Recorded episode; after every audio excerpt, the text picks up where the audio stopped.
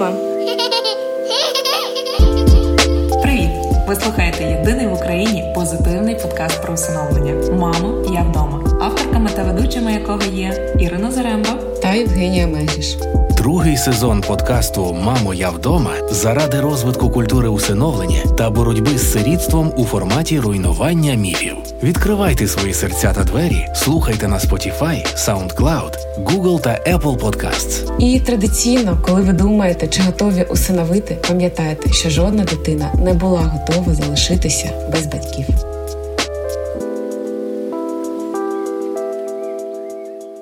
Привіт! Ви слухаєте єдиний в Україні позитивний подкаст про усиновлення Мамо, я вдома, авторками та ведучими якого є Ірина Заремба та Євгенія Мегріш. Це другий сезон нашого подкасту.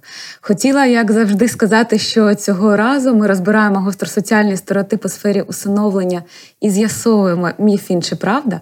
Але сьогодні наш формат дещо інший. Але про це трошки пізніше. Так, а перш за все, ми дякуємо Радіо Сковорода за допомогу у розвитку культури усиновлення в Україні. Робимо разом неймовірно круту справу. Так, вже привідкрила таємницю, дещо ми планували, що у другому сезоні буде 10 епізодів, але подивились на кількість міфів, які залишилися, а ми їх ще не обговорили, mm-hmm. і вирішили бути ще трьом епізодам. Вони будуть присвячені різним міфам, які не пов'язані між собою, але ми вважаємо важливим торкнутися, хоча б поверхнево кожного з них. Можливо, це дасть привід для роздумів, можливо, наштовхне на якісь дії. Ми не ділилися Іра з тобою одна з одною міфами, які підготували для обговорення, тож вони можуть збігатися, а можуть і зовсім не перетинатися. Ну, Тож я, пропоную я розпочинати. так, У нас буде так багато, що я називатиму ці три останні епізоди другого сезону просто бонусними для всіх. Тому що замість одного міфу в кожному епізоді ми будемо аж шість обговорювати, тому що е, завдання кожної з нас було підготувати і здивувати одна одну трьома е, ходиками і підготувати по три міфи. Ти знаєш, якщо вони будуть співпадати, я впевнена, нам буде чим доповнити одна одну. А якщо ж е, геть зовсім потрібно буде ще витягувати, в мене є запаска. Добре, в мене теж. Тож розпочинай. Супер. Е, я сьогодні відкриваю тобі перший міф і розказую про нього. Е, я тобі е, розкажу так: значить, при підготовці до цього епізоду я дещо щитила. Яким чином? Спочатку я нагуглила всі міфи, які залишилися, і які ми не покрили в нашому сезоні ще наразі. І відповідно назбирала, назбирала, назбирала дуже багато міфів. А потім така: зачекай, зачекай. Я прогуглила український Google, я прогуглила англійський Google, е, ютубчик прошурстіла, а потім вирішила е, задати запитання людині, яка беззаперечно працює 12 років у сфері усиновлення, в роботі з кандидатами в усиновлювачі і в роботі з дітьми, позбавленими батьківського піклування. Це моя тренерка е, з Центру соціальних служб Закарпатського регіону, яка проводила зокрема для нас навчання під час нашого навчання в кандидати в усиновлювачі, і з якою ми дуже е, ну це реально моя така, знаєш, як професійна підтримка в процесі адаптації дитини в вдома, пані Ярослава. Я їй написала і кажу: пані Ярослава, які, на вашу думку, є найпоширеніші міфи у сфері усиновлення? І вона накидала частину тих, які ми вже покривали в цьому епізоді, в сезоні цьому, так, про міфи, але є частково ті, які ми ще не покривали. І з них саме я і почну. Тому мій тобі міф перший звучить так: всі усиновлені діти мають бути і будуть вдячними за те, що їх усиновили. Що я тобі скажу про цей міф? Це, мабуть, була перша теза, а, і така, знаєш, як скала, об яку розбилися мої міфи і рожеві окуляри у сфері усиновлення. А, Пригадуєш, коли ми тільки почали досліджувати тему усиновлення, що відбувається, це був березень 21-го року, і ми так знаєш активно почали обидві ти і я ми ніякого відношення до цього не мали, але відчували серцем, що ми хочемо цим займатися, і почали досліджувати тему. І я, знаєш, як людина, яка любить зразу піти до людей, які безпосередньо пов'язані з цією темою, організувала собі дзвінок з єдиною на той момент знайомою мені з реального життя людиною, яка прийшла процес усиновлення. Це е, Олександр, е, прізвище я не буду називати, хоча він дуже відкрито розказує про свою історію. І е, ця людина розповіла мені про свій життєвий досвід, свої рішення, чому так сталося, як змінилося життя після усиновлення, чи жаліє, чи не жаліє про свої рішення, про адаптацію дітей. Дуже багато інсайтів. Тоді я отримала, практично не знаючи про сферу нічого. І він сказав тоді фразу, яка закарбувалася в моїй голові, мабуть, ну назавжди. Він сказав, що дуже важливо. Він власне підкреслював, наскільки важливо брати участь у навчаннях кандидатів в усиновлювачі, і сказав, що він особисто думав, що це процес для галочки, але після навчання зрозумів, наскільки це потрібно для дуже багатьох кандидатів, тому що це реально ще шанс і такий дуже серйозний поріг, через який ти можеш переступити йти далі, а можеш зупинитися, зрозуміти, що це не для тебе. І він каже: і тоді я зрозумів, мені донесли думку, і я зафіксував її для себе на весь процес про те, що не варто очікувати очікувати вдячності від дітей, яких ви приймаєте у свою сім'ю. Тому що багато людей, я не скажу, що більшість, я не скажу, що всі, але багато людей, починаючи процес усиновлення, звичайно, що розуміють, що вони ну. Та відповідаючи собі на запитання, на що я це роблю, часто можна почути відповідь врятувати дитину, забрати її з дитячого будинку, врятувати її життя. І от коли ти когось рятуєш, так, коли ти так формулюєш у своїй голові свою мотивацію до усиновлення, то звичайно, що ти чекаєш, що за цю за цей порятунок, за свій час, за свій ресурс, за все, що ти вкладаєш в цю дитину, за за всі подарунки, за всі поїздки, за всі враження, за, за те, що вона в твоїй сім'ї. Ну, ти очікуєш, що дитина буде вдячна, або принаймні презюмуєш, що ця вдячність має бути. І якщо ти чесно відповідаєш собі на запитання і розумієш, що цієї вдячності може не бути ніколи, і після цього, от уяви собі, ти щось робиш велике. В твоїй голові це просто неймовірно важлива річ, і ти очікуєш, що буде вдячність, але ти собі даєш на знаєш на звіт, що вдячності може не бути, і її, скоріш за все, не буде. І якщо після цього, от програючи цей, цей сценарій в голові, уявляючи це, ти все одно кажеш: Гаразд, ну не буде вдячності, то й не буде. Але ж важливо зробити це. Мені це потрібно.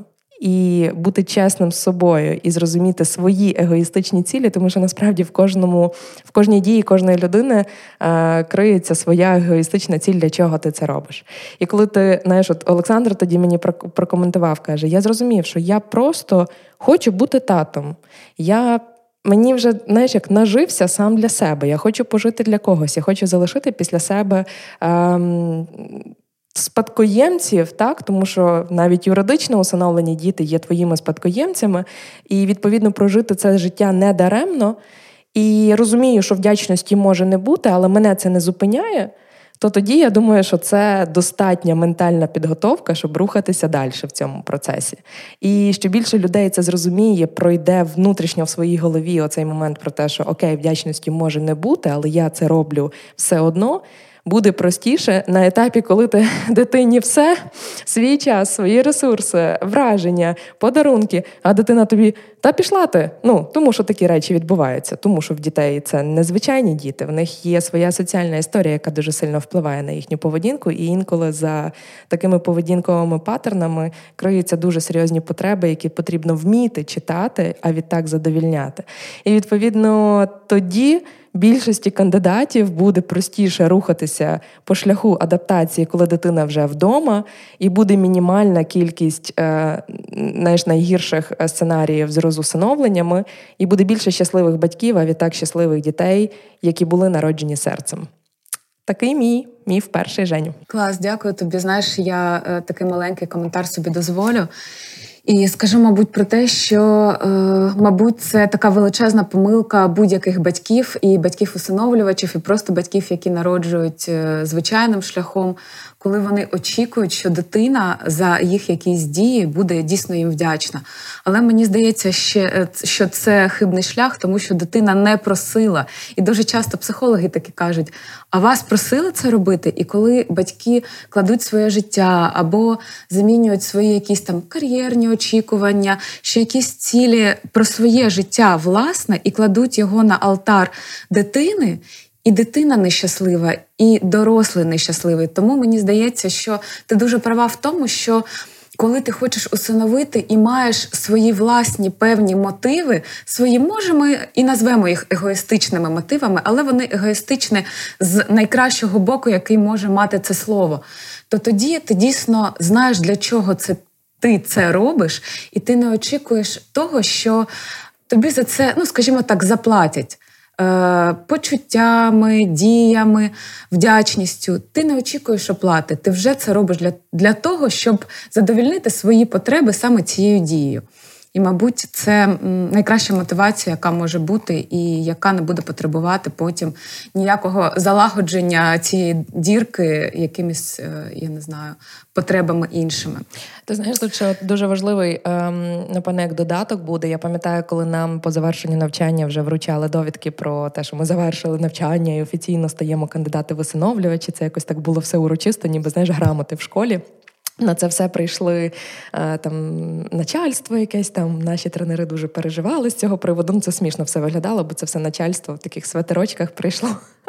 Якось дуже це все печальненько виглядало. Але е, один чоловік з таких начальників, знаєш, там службу справах дітей, він хотів сказати ну там важливі речі. Я я почула ці важливі речі, але попри те сказав дуже велику дурницю. Значить, цитую, якщо згадаю там дослівно, типу, ну ви ж там не старайтеся тільки знайти оцих от малесеньких дітей, тому що, по-перше, їх менше. А по-друге, ну розумієте, все-таки, от коли старших дітей усиновлюєте, то вони і розуміють уже все, і ну вони можуть бути навіть.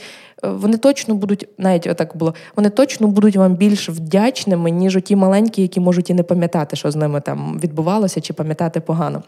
Ну, тобто, меседж був правильний, та розширюйте свої межі стосовно вікових категорій дітей, яких ви готові прийняти.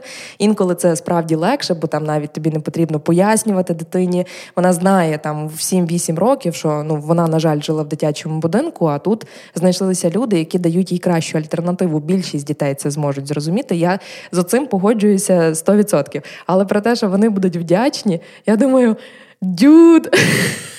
Ну, не можна так людям казати, тому що справді багато людей, такі, ну так маючи такий емоційний поклик е, вступити на шлях усиновлення, стати усиновлювачами, дійсно очікують, що діти будуть вдячними там чи мають бути вдячними. Ну тому що так працює світ. Всі ми хочемо, щоб нам казали дякую за все. Там знаєш, це от і я я не виключення. Зараз, коли у нас малюк вдома, як ну малюк восьмирічний, то кожного разу, коли там знаєш, я там приготувала сніданок, приготувала приготувала обід, приготувала вечерю. Ну і вчора сміялася. Юрій каже: слухай, я за три місяці наготувалася більше, ніж за попередні 30 років. І я, я знаєш так, але я я така, знаєш, він там поїв, побіг, а я така: тобі було смачно, котику? Він такий, та, знаєш, там вже бавлячись там все. Я така кажу: було би дуже класно, якби ти сказав дякую. І я собі пояснюю, він прибігає, дякую. Ну, з цим проблем нема. Але типу, я собі пояснюю, що я ж його йому прививаю, е, знаєш, гарні манери, бути вдячним за ну, там, за, за обід, за сніданок. Там Ми виходимо з магазину, кажемо дякую, знаєш, там чи ще щось.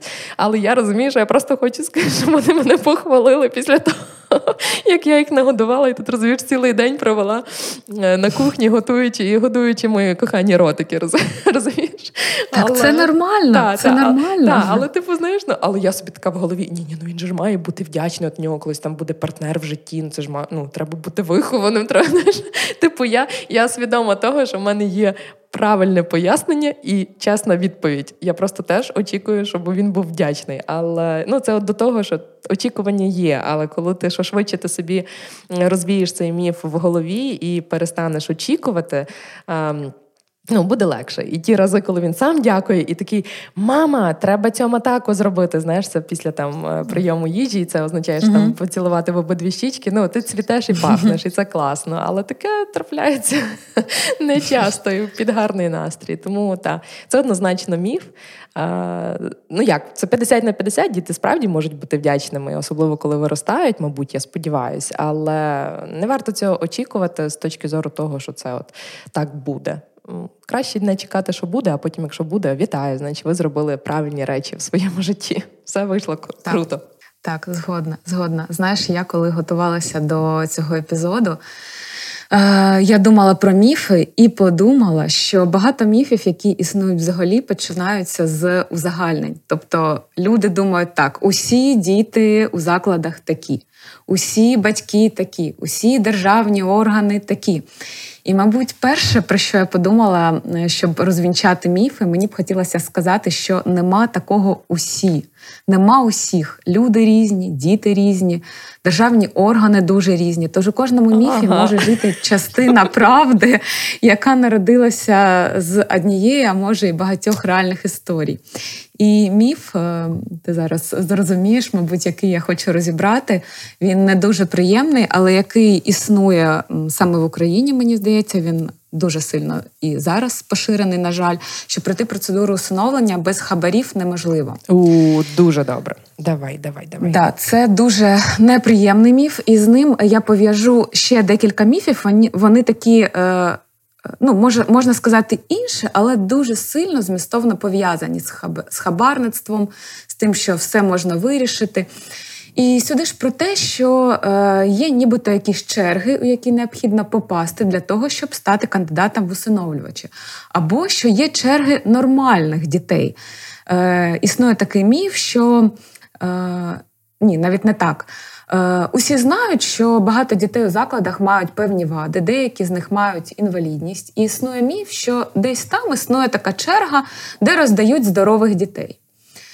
І у дитячих будинках або у службах у справах дітей можна домовитись домовитись про те, що можна усиновити або немовля, або таку здоровеньку е, і е, пухленьку. З рожевими щічками блакитнооку дитинку, як ми з тобою mm-hmm. часто проводимо ці паралелі. І е, я би тут хотіла сказати, що немало людей, і яких я знаю особисто, пройшли процедуру усиновлення без хабарів, і деякі навіть не залучали юристів чи адвокатів. І мені б тут хотілося сказати: я не знаю, як є насправді, тому що, е, звісно, ми не дотичні до кожної служби у справах дітей. Але мені хотілося б сказати, що якщо і є таке, і якщо е, такий міф існує, то мабуть, коли колись таке і існувало, тому що чутки не беруться з е, не звідки. Але мені б хотілося, щоб ми змінювали е, свій підхід особистий, кожен з нас свій підхід особистий до м, справи, яку ми робимо, до своєї позиції щодо е, цього питання. І е, так я розумію, що е, служби у справах дітей вони усі абсолютно різні. І, мабуть, е, не варто не казати про те, що деякі служби у справах дітей застрягли у якомусь такому радянському минулому.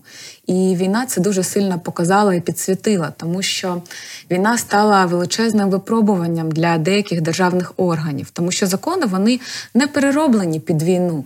Іноді потрібно адаптуватися, брати на себе відповідальність, бути гнучкими, креативними іноді у межах закону, звісно. Але це не дуже притаманно нашим державним органам, тому що вони. Е, сковані, мені здається, страхом, страхом керівника, страхом зробити щось не так, як було у минулому. І тому, звісно, вони не такі гнучкі, вони іноді не можуть зробити е, щось. Так, щоб задовольнити потреби і керуватися або логікою, або здоровим глуздом.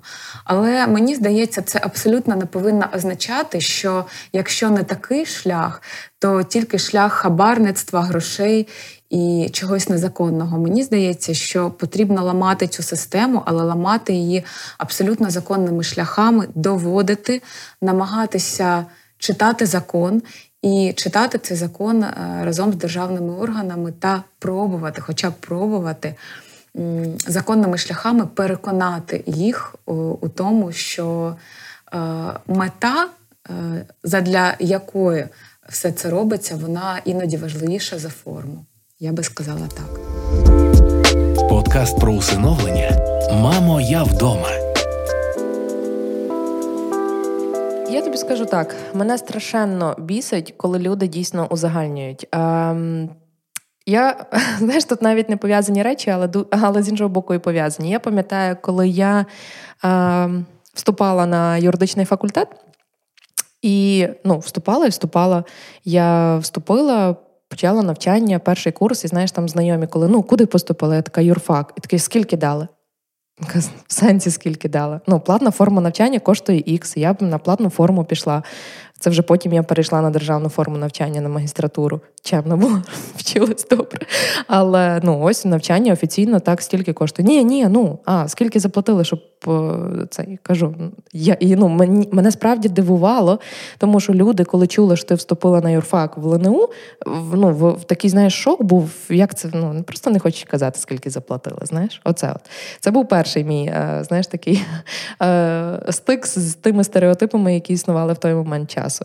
Закінчила я свій юрфак, здаю я на адвокатське, прийшла практику, здаю я на свої адвокатське посвідчення, і мені на роботі. Ну, скільки?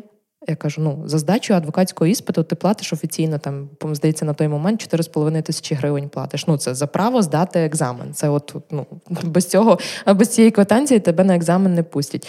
Офіційний платіж. Ні, ну а щоб здати. Кажу, в сенсі здати. Знаєш, типу, ну ніхто не здає на адвоката сам. Я кажу, типу, ну ви пробували? Знаєш? Потім е, аналогічна історія була з моєю знайомою, яка на нотаріуса ніяк не могла, е, точніше, знаєш, вона не подавалася, вона працювала помічником дуже багато років, тому що ну, без хабаря ти не поступиш. В неї чоловік священник, і якось то все їй не вкладалося, як це вона хабар буде давати. І священ... ну, цей чоловік їй один раз сказав: каже: А ти пробувала?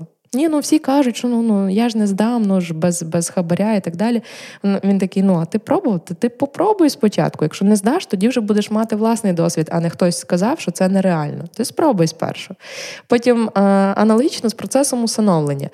Як тільки почала вивчати тему. Це одна з найпоширеніших питань запитів була про те, що ну слухайте, ну там же ж дівчинка коштує 10 тисяч доларів, хлопчик коштує е, стільки-то. Я така, які цифри, про що йдеться? І це було одне з перших запитань, які я задавала всім людям, з якими я спілкувалася, щоб дізнатися, який був їхній досвід. І ось цей Олександр, і Ольга Барташ, яку я обожнюю, я постійно роблю е, відсилки в даному подкасті, яка дуже активно в соцмережах розказує і веде е, свій блог і розказує про досвід усиновлення. І я пам'ятаю, коли я Ользі задала питання, кажу: ну, Ольга, якщо ви ну, хочете, можете не відповідати на це запитання, але буду вдячна за відвертість. Е, ця інформація, типу, е, залишиться між нами. Е, вам коштувало щось за усиновлення? Вона така каже, ви що жартуєте? У мене журналістське минуле. Якщо би, не дай Бог, якась зараза каже, заказала мені щось заплатити в цьому процесі, коли я забираю дитину, яка знаєш, яка нікому не потрібна по-хорошому. Та? Давай будемо відвертими експертами. І вона каже: типу, то я би просто через своїх колег там і через журналістські канали я би роздула цю тему так, що їм би просто було не переливки.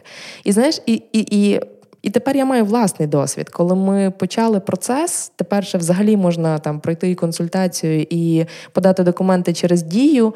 Ти взагалі не контактуєш з державними органами, ось так, от в кабінеті, десь там знаєш щось там. І відповідно ти можеш і поставити, знаєш, не знаю, е, на рекорд, врешті-решт, якщо треба, там якусь розмову і так далі. Ну тобто ніяких, ну тобто, приходить людина на обстеження е, житла, ніяких натяків. Я розумію так, що це не показник по всіх службах у справах дітей. Слава Богу, можливо, нам так пощастило і так далі. Але ну, якось так, знаєш, ну не може так співпасти, що на кожному етапі життя. Так просто везло без хабарів досягати тих цілей, які ти перед собою ставиш. Просто треба пробувати. І коли пишуть ці всі коментарі, що без хабаря неможливо, в мене одне питання: а ви пробували? Тому що я впевнена, що якщо пробували і тобі, е, знаєш, е, таку річ сказали, от жодна людина на практиці, оце воно десь є, десь в інтернеті, десь оці масові коментарі, які потім мені скріншоти прилітають і такі: ви ж бачите, там давайте якусь реакцію, якийсь розголос. Але люди, з якими ми працюємо, люди, які, е, з якими ми знаємося, люди, які там, з якими я навчання проходила, в жодних не виникло питання стосовно хабарів на жодному з етапів. Оці, от, знаєш, як як, як, як оці от коменти, от просто заспокійтеся і спробуйте. От якщо не вийде, дайте знати. Але тоді вже кожен кейс треба розбирати по по, знаєш, по кроках. Тому е, я вважаю, що знаєш, от у мене доповнення до твого міфу стосовно того, що процедура усиновлення є хабарна, є ще, е, ще те, що процедура усиновлення дуже довга, дуже дорога. І от хабарна. Оце був теж мій міф, і тому я виключно доповнюю в контексті е, довга і дорога. Стосовно дорога, ви платите тільки власні витрати, коли ви проходите медичне обстеження. Ну бо вам треба піти в лабораторії, здати аналізи. При тому ви можете навіть і не здавати в приватних лабораторіях, можна взяти направлення і піти в державну клініку. Це вже таке. Але в рамках е, підготовки документів, оце будуть ваші витрати е, на медичні на медичний висновок офіційні витрати для того, щоб здати аналізи, е, і їх можна не платити. Далі у вас будуть витрати на е, доїжджання до навчання, якщо ви з регіонів, а навчання проводиться в області, е, як правило. Відповідно, там на добирання можуть бути особисті транспортні витрати. Так? І далі це судовий збір, який менше 500 гривень коштує для того, щоб подати документи. Ось і всі витрати, от і вся дорога процедура. А е, стосовно того, що вона довга, знаєте, е, ви змінюєте своє життя просто на до і після. Е, довгим, слава дай Бог, бажаю вам, щоб було життя з дитиною, яку ви приймете. А збирати документи, якщо ви націлені на результат, зібрати документи можна за два тижні. Пройти навчання в рамках трьох місяців залежить від місця, де ви перебуваєте, і черги на е, на навчання. Але, типу, в рамках трьох місяців ви проходите навчання. Далі питання тільки пошуку дитини. Рік часу. Матір виношує дитину під серцем 9 місяців. Ніхто не жаліється, що це довго. Так просто є. І все. Прийміть це. І тим паче, це теж процес пошуку дитини теж дуже сильно залежить від тих рамок, які ставлять в голову. Тому я вважаю, що міф про те, що це абсолютний міф про хабарництво, про те, що довга бюрократична процедура, і про те, що вона дорога. Тому що, якби ви жили в будь-якій іншій країні, якби ви почали процес усиновлення в Америці, от тоді би ми поговорили про довго і про дорого. Тому що там не обійдешся тільки е, судовим збором на етапі подачі документів до суду. Тому що там треба заплатити агенції з усиновлення, без якої ви не зможете пройти процес усиновлення. Це офіційні послуги, які ви маєте сплатити, і вони дуже дорогі. І так само по Європі, по по всіх європейських країнах. От тоді цей процес є довгим і дорогим. Дуже багато людей з моїх особистих знайомих, які, на жаль, змушені були покинути територію України і зараз живуть за кордоном, просто плачуть і кричать, наскільки в Україні все легко, швидко і дешево. Від банальних процедур, там не знаю. Е, особистого догляду до відкривання рахунку в банку, де ти знаєш, в Україні сидиш і в монобанк відкрив, сидячи в себе на на дивані е, рахунок і вже переслав, і вже використовуєш і насолоджуєшся процесом. А там люди застряли на етапі там відкривання цих всіх речей через пошту, звичайно, через от е, так, так, мейл. Так. Розумієш? Ну тому, типу, все в порівнянні і маючи аналіз того, як відбувається в інших країнах, спілкуючись з колегами за кордоном, адвокатами усиновлення агенціями з усиновлення, я прекрасно розумію, що в Україні найшвидше, найдешевше і найбільш про хабарі, знаєш, тільки в Україні я чула. І то. Спробуйте, а тоді поговоріть про те, що без хабаря не пройдеш процес усиновлення. Да, це теж мені здається, те, з чого ти починаєш. Чи ти починаєш з хабаря, чи ти починаєш з чогось іншого. А щодо Щодо е, тривалості процедури, я теж, мабуть, доповню. Е, якщо ти пам'ятаєш, у нас була одна клієнтка, яка е, не буду називати її ім'я, але вона дуже хотіла усиновити дуже швидко, прям дуже-дуже швидко. Прямо щоб зараз хлопчика і дівчинку дуже хотіла. Угу, і угу. ти знаєш. Е, Саме після цього кейсу я зрозуміла, е, і ми з тобою не раз про це говорили. Що саме тривалість цієї процедури це такий іспит на витривалість і іспит на мотивацію. Тому що так дійсно процедура не тривала для неї, як це і передбачено законом. Вона не тривала для неї місяць. Вона тривала так, як це передбачено законом. І вже десь через 4 місяці ця жінка зрозуміла, що вона не потягне хлопчика і дівчинку. Тобто для неї після якогось періоду це стало абсолютно зрозуміло.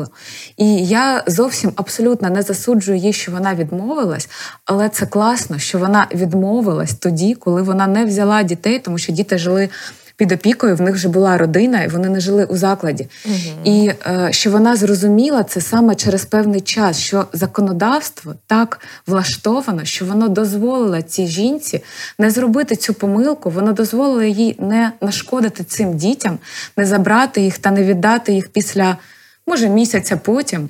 коли вона б зрозуміла, що а ну не можу. І саме для цього це робиться. І мені здається, що це абсолютно правильно і це абсолютно валідні терміни, як ти кажеш, 9 місяців, рік для того, щоб людина е, пережила емоційно своє рішення, пережила його можливо, більш приземлено, і потім прийняла це рішення вже, знаєш, коли ці чаїнки вже не крутяться десь у чашці на поверхні, вони осіли, і ти бачиш цю таку прозору рідину, і через неї ти можеш, скажімо так, невикривлено бачити світ. Ох, добре Мені сказала. що це. Ох, ну направду. Просто просто абсолютно підтримую. І ох, тема хабарів мене страшно дратує. Е, я, я знаєш, навіть от просто переклала на побутову тему. От ну насправді найбільше зло це от такий побутовий е, побутове хабарництво. Та? Тому що от, ну, ти їдеш а, машиною, ти порушуєш правила, тебе зупиняє а, пан поліцейський, розумієш? Ну, твої дії. Ну, якщо ти порушив, то ти береш і платиш штраф. При тому, якщо ти платиш там в перші, здається, 10 днів, то ти ще й платиш 50% з цього штрафу. Але, типу, я знаю людей, з якими я особисто можу їхати в машині, коли вони за кермом, і вони будуть пхати. Ту сотку в руку е, поліцейському. Ну поясни мені, будь ласка, а що ти очікуєш? Що він не візьме, якщо ти пропонуєш? Ну, типу, блін, розумієш, це от починається все реально з тебе твій меседж. Замкнене коло, так. Так, так, ну одним словом, типу, мене мене ця тема просто тригерить страшно. Ем, Супер. Їдемо коротше, їдемо коротше, далі. відходимо далі. А, да. Так, Їдемо так. далі. Наступна зупиночка міф номер два. І мій міф е, знову буде від пані Ярослава, який я дуже сильно поділяю, і він теж був серед моїх 12 е, міфів, які я підготувала. І звучить він так: для того, щоб виростити усиновлену дитину, підготовки не потрібно. Потрібна лише любов.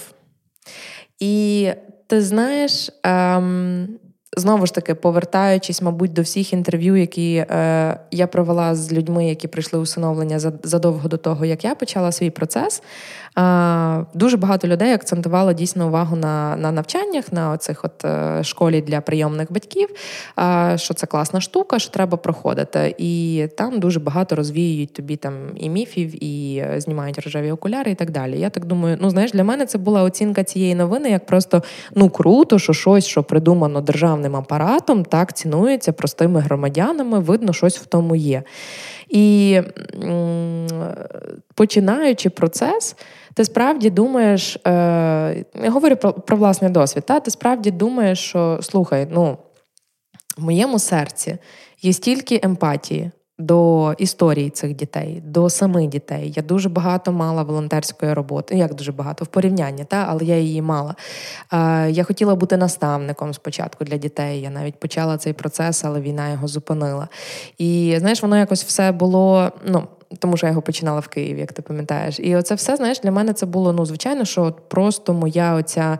Мій характер, моя емпатія до е, до цих дітей, моє, моя здатність співчувати їм. І, звичайно, що я вже їх люблю. Знаєш, кого би там, хто би там не був, я думаю, що от моєї любові, мого серця вистачить на будь-яку історію, щоб згладити всі, е, всі нюанси. Не так. Не так, тому що коли дитина опиняється вдома, ще до того, як ти встигаєш її полюбити, в тебе вже відбуваються історії без підготовки, до яких ти просто не справишся, і ти не встигнеш полюбити ту дитину. І е, тут найважливіше навіть от полюбити не дитину в її оцьому періоді медового місяця, тому що тоді кожен з учасників процесу старається бути найкращим, найдобрішим, найвихованішим, найчимнішим. А найважливіше полюбити цю дитину в її найгірших проявах.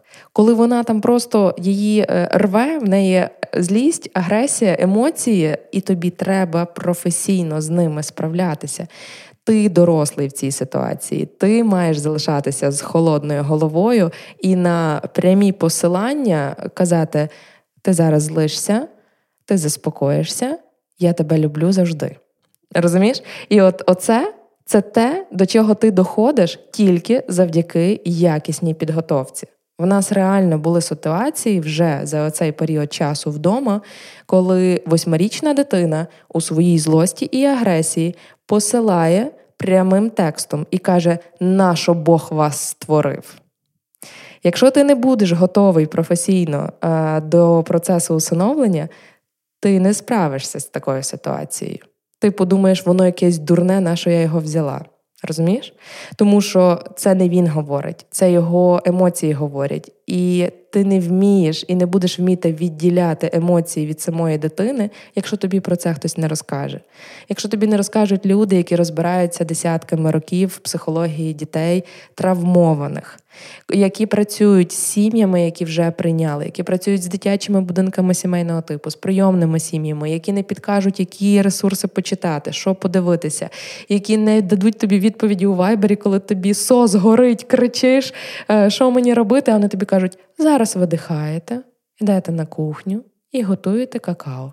І заходите в кімнату до дитини і кажете, коли ти заспокоїшся, какао на столі, я тебе чекаю, я тебе люблю. А він вийде! А ти такий, ти зараз злишся, це пройде, я тебе чекаю. Розумієш? От самої любові для таких реакцій не вистачить. І це зараз е, я розумію на всі 100%. Як би не хотілося, не хотілося би думати інакше. І е, що швидше люди для себе це зрозуміють, то їм теж буде простіше не е, впасти у відчай, коли дитина вже чи діти вдома. Е, тому що я дуже добре пам'ятаю інтерв'ю. Знову ж таки, е, Олі там буде, напевно, щикатися зараз. Ольги Бартиш, е, яке так і називалося Я не знала, що в мене всередині живуть такі демони. І як вона розповідала про те, що там в неї там прекрасне життя йшло, двоє кровних дітей, синів, там чоловік, підтримка, все все супер. В неї творчість, вона е, малює картини, все класно. Ну невже цієї люблячої атмосфери ну, там буде недостатньо для того, щоб виховати дитину? І як вона потім просто її рвала на шматки, і вона вибігала з кімнати в чорних окулярах, тому що вона їй треба було просто вийти з того пекла, бо вона відчувала, що вона зараз просто вб'є когось. Розумієш? Ну тобто, ти змінюєшся однозначно, твої реакції реакції на ситуації не можуть бути завжди передбачуваними, але завдання цього навчання тебе максимально підготувати. Я дуже добре пам'ятаю, як нам порадили одну книжку читати. Я думаю, що я про неї сьогодні розкажу детальніше в практичному бліці. Але коли я типу, прочитаєте цю книжку, якщо ви її прочитаєте, там ви будете готові до 90% випадків, з якими ви стикнетеся ну це просто волосся дибки стає. Що може відбуватися з дитиною, яка мала дуже е, серйозні травми, і вони е, ну, це знаєш, це словами просто не передати. Але ти сам в морі літератури, в морі інформації в інтернеті цього не знайдеш, не прочитаєш і не будеш знати. І саме тому потрібна фахова крута допомога. А ще найкраще це особиста моя рекомендація. Дружіть з вашими тренерами з навчання, записуйте собі особисті контакти і е, спілкуйтесь, тому що це найкращі друзі в цьому процесі. Це є фахові люди, які ще й сильно-сильно горять своєю справою, е, і які допомагають от в таких от ситуаціях, коли, е, коли тільки любов не допоможе. Тому що є е, знаєш, десятки сотні ситуацій, які вже проживали, які повторюють повторюються, і відповіді на які готові вже дати вам і запропонувати, тільки щоб ви були готові приймати. Е, і знаєш, е, усиновлення це от дійсно, коли дитина вдома, твій марафон тільки починається. Тільки починається. І е, до, щоб щоб стати на стартову лінію, знаєш, без підготовки ніяк. Ти не можеш просто взяти і почати бути такий, ну, ти себе класно почуваєш, ти, в принципі, любиш біг і думаєш, що ти справишся. Не справишся, якщо до цього не будеш дуже ретельно готуватися і е, знати, що тебе очікує, як правильно відлаштувати дихання і як рухатися в марафоні, щоб досягти фінішної лінії. Ох, Іра, навіть не буду коментувати. Я навіть не дозволю собі все це коментувати, і ти так е, ну таки навела приклад з бігами. мені здається, що це так і є. Я хотіла я хотіла взяти інший міф, але знаєш, е, про підготовку, мабуть, почну е, свій крок е, з такого міфу, який називається Моя родина мене не зрозуміє. Або Моя родина навпаки є, є, мене є зрозуміє. Угу, угу. Е, мені здається, що це якраз про це слово підготовка.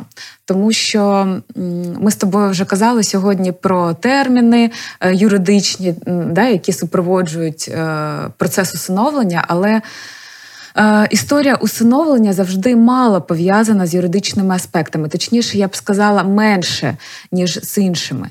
Юридичне це така верхівка айсбергу. А усиновлення, звісно, воно пов'язане більше з такими моральними і душевними аспектами.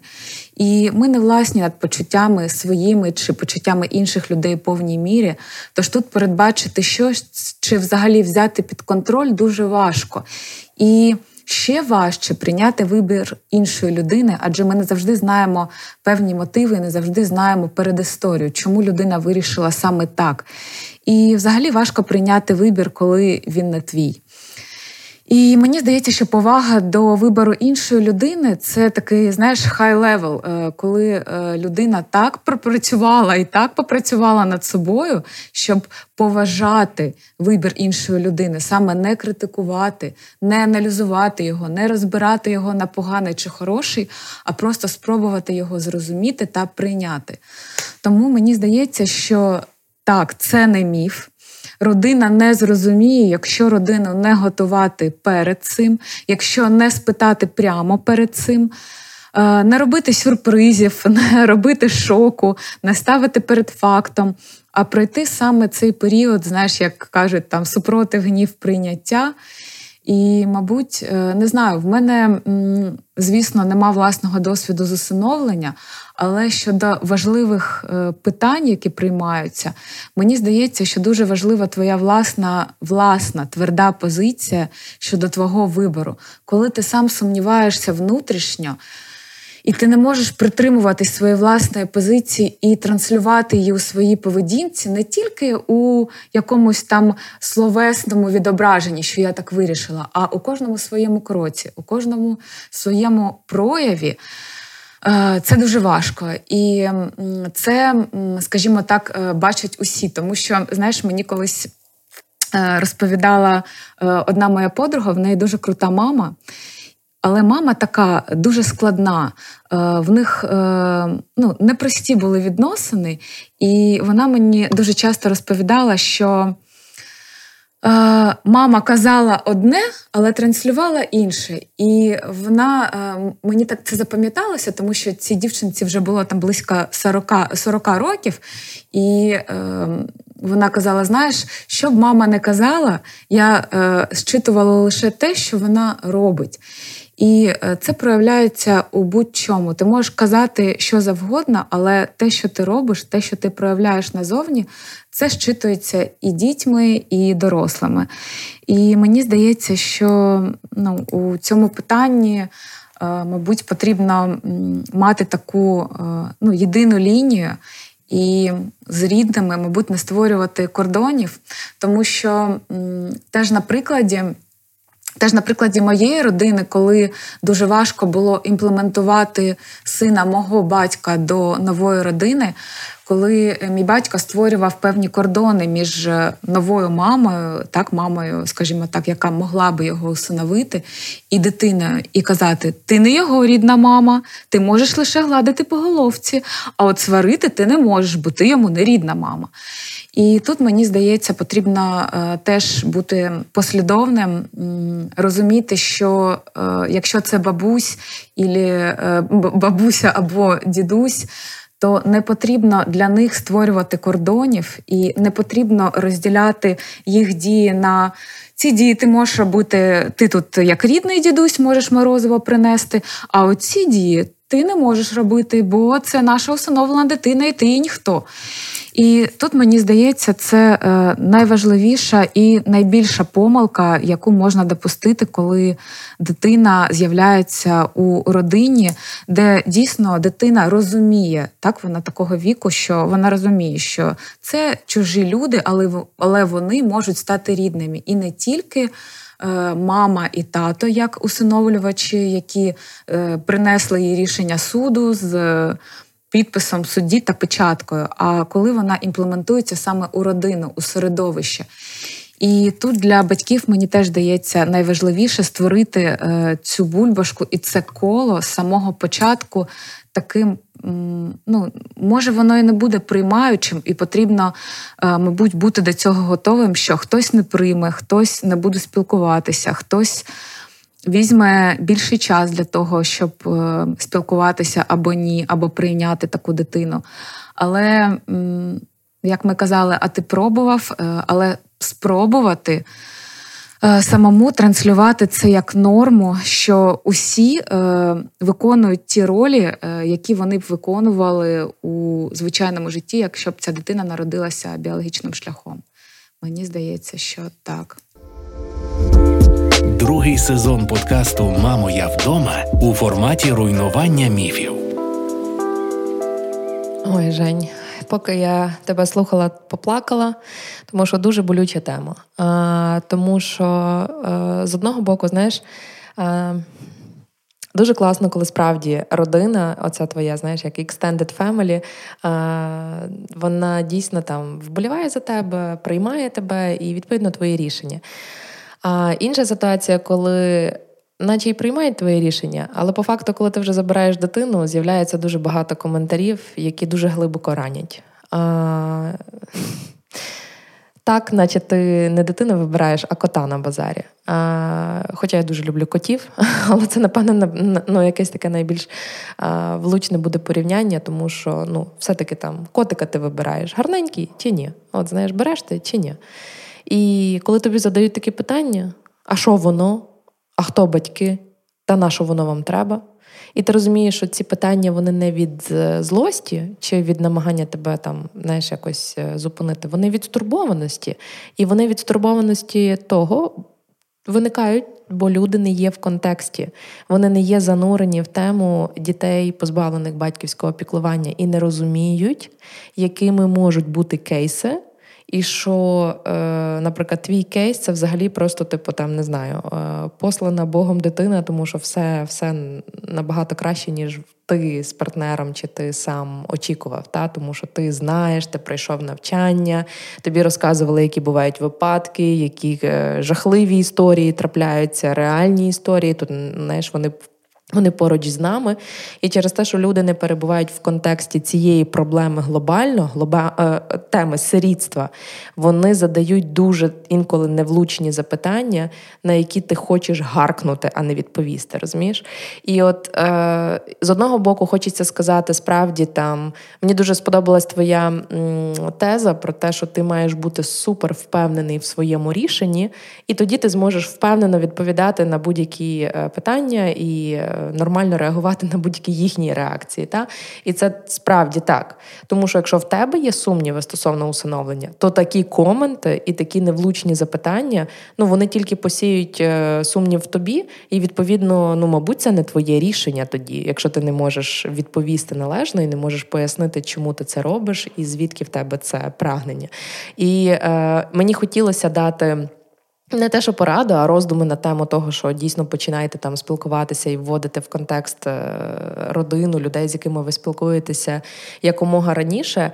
Але з іншого боку, мабуть, вводьте тоді, коли ви відчуваєте, що це рішення для вас. Тому що коли ти ще не пройшов сам свої етапи сумнівів, та тобто а воно мені треба чи ні, а дійсно я маю цей поклик чи ні, а дійсно я маю ресурс для того, щоб прийняти дитину і так далі, то будь-які оці е, коментарі вони не дадуть навіть можливість тобі і прийняти це рішення з одного боку, а з іншого, як тільки ти для себе е, прийняв рішення, що та я ступаю на цю стежку, я хочу, я буду, я хочу пробувати, то справді варто говорити, тому що відкрита комунікація е, може вирішити, я впевнена, більшість проблем, які в нас в принципі виникають. Тому що ти починаєш розказувати, звідки в тебе ці ідеї, ти починаєш розказувати, які бувають кейси. І потім на порівнянні ти розумієш, що ну не все так погано, не все так е, печально. Це добре, тому що жахливі коментарі, коли тобі просто кажуть: ну ви ж розумієте, що ви заберете дитину, це ж не приїхати в дитбудинок побавитися з нею. І ти такий, ну так, я знаю. Я до цього моменту вже пройшла дуже багато етапів, які мені це пояснили, і я це усвідомлюю. Знаєш, а воно ранить, тому що люди з таке враження, я знаю, що це не зі злості, але це з того, що може вони про це не подумали. Знаєш, і це, і це справді так, і справді не всі приймуть, не всі приймуть одразу що найменше, і е, ти дійсно не можеш в якийсь момент просто обірвати всі свої соціальні зв'язки тільки через те, що ти ну, хочеш це зробити заради дитини, яку ти ще по факту дуже погано знаєш, ти будеш потім ймовірно злитися і зриватися саме на дитині, тому що я ж через тебе взагалі перестав спілкуватися з усіма. Обірвав всі свої знаєш, зв'язки, друзів забув. Батькам тепер знаєш, до батьків в гості не ї, не їж, ну там не їздимо чи ще щось таке. І відповідно від цього доброго нічого не буде. Справді треба там комунікувати свою, своє прагнення стати на цей шлях. Але робити це тоді, коли ти сам для себе знаєш відповідь на питання, чому я це роблю. Це найважливіше, і тоді легше справитись. І якщо ви йдете в усиновлення з партнером, то це найважливіше відкрита комунікація з партнером, тому що оці всі потім коменти, питання і уколи просто стають смішними історіями е, у вашій внутрішній кухні. Тому що, типу, ні, ти оце от чув, ти оце от чула, і ти починаєш просто ну, сміятись, тому що ти розумієш, що люди від незнання задають ті чи інші запитання, які е, вони не розуміють, що можуть бути навіть десь е, дуже болять, болісними. Але через сміх і через ну, таку, знаєш. Ну, то сарказм просто, та ти ти проживаєш це і розумієш, що типу, ми справимось, ми одна команда, ми в одному човні, ми знаємо свою відповідь на питання, чому, і ми готові. І все, і все тоді буде добре. Але це однозначно, однозначно так. І мій, е, моя третя е, штучка, мій третій міф буде дуже важливий, на мою думку, донести. Це те, що існує такий міф, що всі діти, які проживають у дитячих закладах, хворі. Та? Тобто всі без винятку хворі. І тут е, мій перший коментар: а всі діти, які в сім'ях проживають здорові, Ну, типу, мені здається, що ні. Тому що зазвичай, як кажуть лікарі, здорових людей немає, є просто недообстежені. Але з іншого боку, про яких е, хворих дітей йдеться, ну, звісно, що там е, вся інформація про дитину е, обов'язково заноситься в картку дитини, яку в документацію та в папочку дитини, яку обов'язково надають кандидатам до того, як кандидати їдуть на ознайомлення. Це процес. Це постанова Кабміну. Іншого варіанту немає.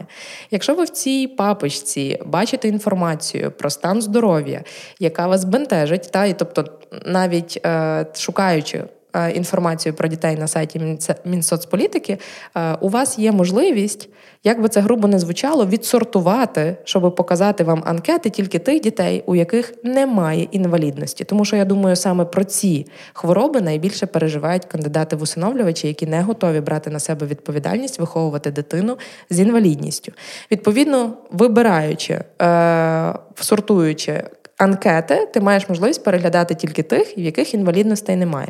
Стосовно інших е, хворіб, ти дивишся медичну картку, яка обов'язково є в папочці дитини, і задаєш питання. Якщо відповіді на ці запитання тебе не задовільняють, ти розумієш, що є хвороби, з якими ти не готовий працювати, ну то ти не їдеш на знайомство з дитиною.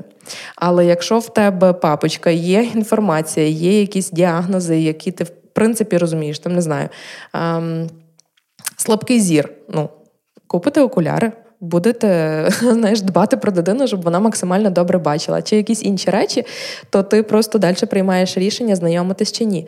І насправді це величезний міф, тому що а, з мого досвіду спілкування і відвідин багатьох дитячих будинків а, мої спостереження говорять про те, що більшість дітей власне є здоровими у дитячих будинках. І а, тому кожен кейс. Це, по-перше, це однозначно міф. Ви знайдете дитину, яка е, абсолютно там не абсолютно здорова, та, але яка абсолютно е, може піддаватися і лікуванню, і покращенню, і так далі. Але це не означає, що всі діти хворі. Ні, не всі діти хворі. І е, важливо, типу, знаєш, наскільки ти хочеш працювати з якимись супутніми питаннями, які виникають чи ні, тому що в кожної людини є якісь моменти, які потребують медичного втручання, і це просто прекрасно, що ми живемо в часі, коли більшість речей можна вилікувати, більшість речей можна підтримувати терапіями і так далі. Питання на що ти готовий і е, маєш ресурс робити. І е, це насправді. Ем, знаєш, велика на мою думку, образа говорити та всі діти в дитячих будинках хворі. Це просто лейбл. Лейбл, який не відповідає жодній статистичній інформації. І якщо тільки ви почнете процес і почнете пошуки своєї дитини, ви зрозумієте, наскільки це дійсно так. Не всі діти в дитячих будинках хворі, ба більше. Більшість з них є абсолютно здоровими, звичайними дітьми з двома ручками, з двома ножками, з двома вушками, очками, одним носом і одним ротом.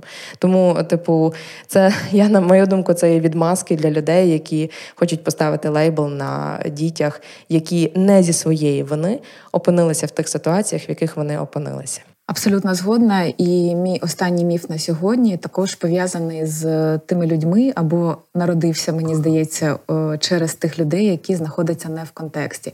І звучить він так: українських дітей продають за кордон. І мені здається, цей міф народився ще теж в якісь там махрові радянські роки, коли дуже часто по телебаченню передавали такі передачі, де показували, як е, діти з радянського союзу, чи з України, чи з якихось там країн які знаходяться поряд, вони е, були віддані у Сполучені Штати чи кудись за кордон, і там з ними щось робилося таке, що вони не поверталися, і якісь там страшні речі. Е, так, можливо, таке буває, але е, мені здається, що е, казати про продаж дітей за кордон е, Україною взагалі неможливо. І по-перше, потрібно зрозуміти, що так в Україні існує національне і міждержавне усиновлення, і ці процеси вони абсолютно е, зарегульовані і передбачені нашим законодавством. І ця практика притаманна не тільки Україні, а притаманна багатьом країнам світу, коли дозволяється передавати дітей на усиновлення громадянам інших країн. Але зверну увагу, що в Україні національне усиновлення є пріоритетною формою усиновлення. І, звісно, якщо люди, які є громадянами України, проживають в Україні чи проживають там за кордоном, але є громадянами України, захочуть усиновити дитину, то звісно перевага буде надаватися саме таким людям. І щодо міждержавного усиновлення, також слід зазначити, що ця процедура не є дуже простою, що іноземці вони е, у порівнянні з українцями мають е, більш складну і довгу процедуру для того, щоб усиновити дитину з України. Вона складається з двох частин, і перша частина проходить саме Україні, де ця людина зареєстрована, де вона є громадянином. І е, те, що ти казала про своїх там знайомих, подруг, які проживають за кордоном, що там ці процедури набагато складніші, набагато дорожчі. Вони е, мають.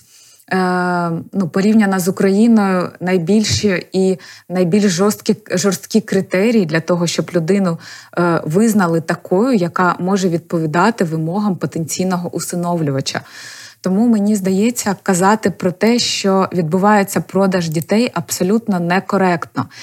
І як показує статистика, мені здається, що іноземці частіше, не мені здається, а ту статистику, яку я дивилася. Е, іноземці частіше усиновлюють дітей старшого віку, дітей з вадами чи інвалідністю. Звичайно, і звичайно. на мій погляд, іноді це єдиний шанс для таких дітей опинитися у родині. Тому мені здається, звісно, це класно, коли наші дітки будуть опинятися в українських родинах, але з цим пов'язано дуже дуже багато соціальних проблем, питань, які ми обговорювали і на минулих наших випусках. І дуже дуже довго ми будемо це обговорювати зараз. І мені здається, що не потрібно бути такими однозначними у питанні міждержавного усиновлення. Ні, Однозначно, слухай, люди, які е, добираються і все таки завершують процес усиновлення і забирають дітей, ти права там переважно йдеться про е, підлітків, переважно йдеться про складні е, форми інвалідності діток. І це це просто уяви собі, який шлях вони проходять. Це в середньому 2-3 роки. Е, ну, На на мій погляд, це просто неймовірно терплячі люди, які дійсно е, мають великий поклик допомогти дітям і дати їм гідні роки життя і дати їм кращу альтернативу, ніж е, дитячий реабілітаційний центр десь в Київській області, замість там, знаєш, сонячної Каліфорнії. Ну тобто про продаж це абсолютно знаєш, це на рівні з тими коментарями що без хабаря нічого неможливо. Угу. Я я теж так подумала, що знаєш, я якось ненавмисно сьогодні назбирала таких е, поганих міфів. Ну, Слухай, Але що ти робиш? Слава Богу, що вони міфи. Це от для для цього і існуємо ми, і ця платформа, на якій ми можемо це проголошувати. Тому що знаєш, я вже кілька місяців, років знаходжуся в бульбашці, де усиновлення можливо, усиновлення потрібно, багато кейсів успішних, і це все розказуєш. А ти потім, от знаєш, заходиш просто на якийсь сайт. От буквально вчора я заходжу, там якесь свіже відео Серджа про е, те, що там як відбувається усиновлення під час війни і так далі. І під низом коментарі. І там такі коментарі, що мені здавалося, що вже кожна людина в кожному селі знає відповідь на це запитання. А ні, розумієш? Ні. І відповідно тому ці міфи існують, і поки вони не будуть е, нам просто на е, атоми розбиті в нашому суспільстві, доти там наша культура усиновлення буде залишатись на тому рівні, на якому вона, на жаль, ще існує. Ось. Дякую тобі за наші міфи сьогодні. Ми обговорили шість міфів, і вони були круті. І я вважаю, що це просто мега бонус, і дуже класно, що що вони є. І я пропоную сьогодні перейти до практичного бліцу, на якому ми порадимо нашим слухачам, що цікавого почитати, що подивитися, і можливо ще щось в сфері усиновлення, що може їх надихнути на е, те, аби почати свій шлях або знайти відповіді на запитання, які хвилюють. Твій практичний бліц. Я тебе слухаю. Бліц про усиновлення. Ваші питання, наші відповіді. Ох, дякую, Іра. Я знаєш, видихнула, тому що ну от складно мені сьогодні було де, деякі теми обговорювати. і Я така думаю, блін, бліц, це класно. Так, добре. Е, я можливо тебе здивую, тому що е, я почну з книги, яку я хочу порекомендувати. Е, і вона буде можливо не дуже дотична до усиновлення, але це нібито дитяча книга, але я дуже хочу її порекомендувати. Елеонор Портер, Поліанна. І якщо ви були дитиною і пропустили цю книгу, я дуже дуже її раджу. Е, ти читала Ір? Ні, і я просто в захваті, бо в нас з тобою дуже схожий хід. Я вже аж так затамувала погляд, е, подих, тому що я думаю, та не вже попадання, але ні, але дуже схожий. Клас. Я я буду читати. Я знаєш, коли мала прочитати? Коли в мене два роки тому в на літні канікули похресниця приїхала, і в неї було це в списку обов'язкової літератури для прочитання, але до, до Поліанни ми не дійшли. Ось, Знаєш, це була моя улюблена книга у дитинстві. Я її ні в кому ні в якому разі не раджу як підручник для усиновлювачів чи книгу для усиновлених дітей. Але ця книга про вміння сприймати будь-яку ситуацію з оптимізмом та позитивом. І іноді нам дуже потрібні такі книжки. Ідеально це для моя, моя єдиного порада. в Україні позитивного подкасту про усиновлення. Суперова рекомендація. Жень. Дякую за Поліанну. Яка буде твоя книжка? А, Моя книжка, що почитати, теж буде дуже е, мало дотична до саме теми усиновлення, і вона теж з дитячої літератури. І це всім дуже добре відомий маленький принц Екзюпері. Коли я недавно мала чудову нагоду перечитати маленького принца, там є такий класний, класнючий розділ про е, діалог між маленьким принцем і лисом. І лис розказує маленькому принцу і просить його: приручи мене. Тому що, коли ти мене приручиш, а, і він там розказує, чому класно, щоб він його приручив. І він каже: коли ти мене приручиш, я буду прирученим тобою, а, я буду чути людські кроки, я буду ховатися у нірку, але я буду чути кроки твої, я буду їх впізнавати, і я буду з нірки вибігати тобі назустріч, тому що ти єдиний з усіх з усіх хлопчиків на планеті, який мене приручив я твій. І це для мене було там там ще багато є таких от е, продовження цього діалогу, але це найкраща ілюстрація теми прив'язаності, теми, про яку говорять уже просто на кожному кроці, в кожному дописі, е, в якому розповідаються принципи батьківства, особливо принципи батьківства. Прийнятих дітей е, усиновлених, тому що як тільки, от знаєш, це як ключик, як тільки ви сформуєте прив'язаність, все у вас буде шикарно. Та? Тому що дитина, яка прив'язана до своїх батьків, вони для неї стають авторитетом, їм простіше доносити важливі речі до неї і так далі. Без прив'язаності цього всього не вийде. І це, оце, знаєш, коли я читала, я просто перечитувала цей діалог з лисом, тому що це дійсно знаєш, от стільки людей, стільки там таких правильних книг про прив'язаність, як воно формується. там там біологічні терміни і так далі. І ніхто ні на якому форумі не сказав про маленького принца. А там, оце от просто чорним по білому, що таке прив'язаність, і як ти стаєш тим єдиним, який стає на кроки, якого впізнає е, дитина, і до якого тягнеться, тому що е, її приручили, її прив'язали до тебе. Та?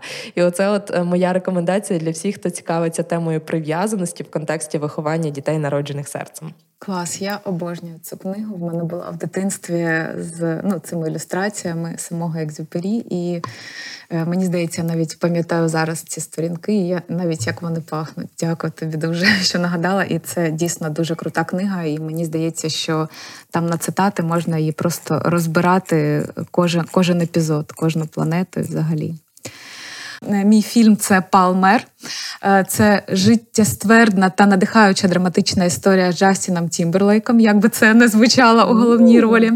Е, це історія про героя, який повертається в рідне місто після того, як він був у в'язниці, він оступився у житті, але його сприймають там дуже ворожо, але він намагається імплементуватися у суспільство. І вдома він зіштовхується з таким презирством, але його рятує дружба скинутим матір'ю маленьким хлопчиком, якого ем, ображають однолітки за любов до мультфільмів про фей та жіночий одяг. І таке е, три крапки. Це класний, класний фільм про прив'язаність, саме про прив'язаність до дитини, про любов до дитини, яка не є твоєю рідною. Не буду більше спойлерити, але дуже раджу. Я плакала. Класно. Моя рекомендація буде дуже неочікувана і взагалі не пов'язана на перший погляд з усиновленням, але пов'язана е, безпосередньо. Це серіал Секси місто. Всі сезони. Вимагаю перегляду. І особливо вимагає переглядів до після 10 сезонів, ой, не 10, 6 сезонів Сексі місто. Обов'язково подивитися повнометражний перший фільм Сексі місто і другий фільм Сексі місто, і потім подивитися е, фільм, який вийшов два роки тому. Е, And Just Like That. Це продовження історії цих же ж дамочок. Так от, серед усіх подруг, про яких йдеться в цьому серіалі, і в повнометражних фільмах, і в новому серіалі, який вийшов два роки тому, є історія Шарлоти. Шарлоти, яка мріє понад усе мати сім'ю, чоловіка і мати дітей, і в якої не виходить спев... Так стається, що не виходить мати дітей, і вони приймають рішення усиновити. І коли ти дивишся на історію Шарлоти е, крізь оці всі фільми і серіали, ти бачиш, наскільки інколи усиновлення е, навіть стає кращим подарунком, ніж народження е, кровних дітей. Тому що так стається в історії цієї жінки, що вона має можливість пережити обидва досвіди. Тому це моя рекомендація в темі, що подивитися. Як лікар прописав, я підтримую абсолютно на 100%. І моя третя рекомендація, що ще, це документальний фільм, який я побачила на DV е, Documentary. Е, пробачте за мою англійську. Шикарно звучиш. Дякую. Адам та Іда це близнюки, які були розлучені під час Голокосту. Така е, ну, складна тема, але ця історія вона більше про пошук один одного і про пошук себе.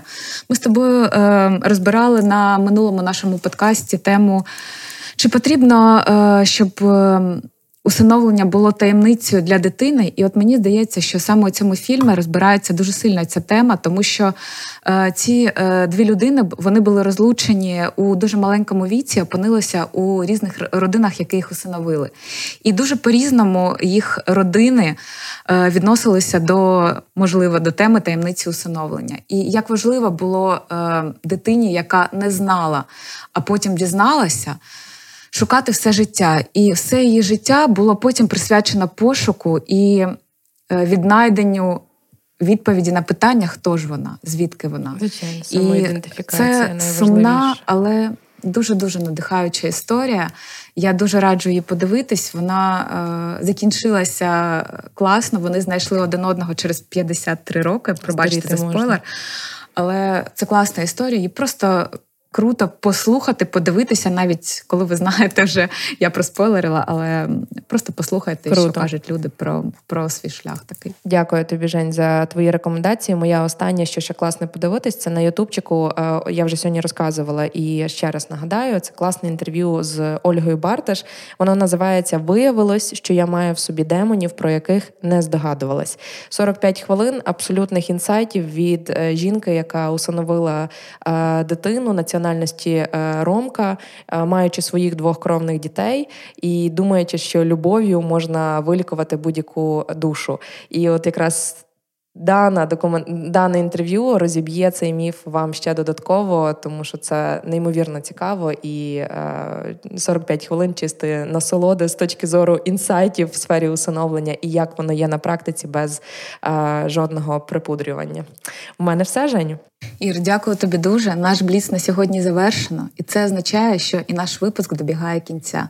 Дякуємо, що слухали і відкривали своє серце цій важливій темі.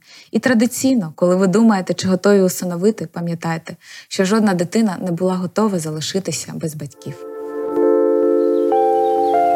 Мамо, я вдома. Мама, вдома. Мам, я вдома. Ви слухаєте єдиний в Україні позитивний подкаст про усиновлення. Мамо, я вдома, авторками та ведучими якого є Ірина Заремба та Євгенія Межіш. Другий сезон подкасту Мамо, я вдома заради розвитку культури усиновлення та боротьби з сирітством у форматі руйнування міфів. Відкривайте свої серця та двері, слухайте на Spotify, SoundCloud, Google та Apple Podcasts. І традиційно, коли ви думаєте, чи готові усиновити, пам'ятайте, що жодна дитина не була готова залишитися без батьків.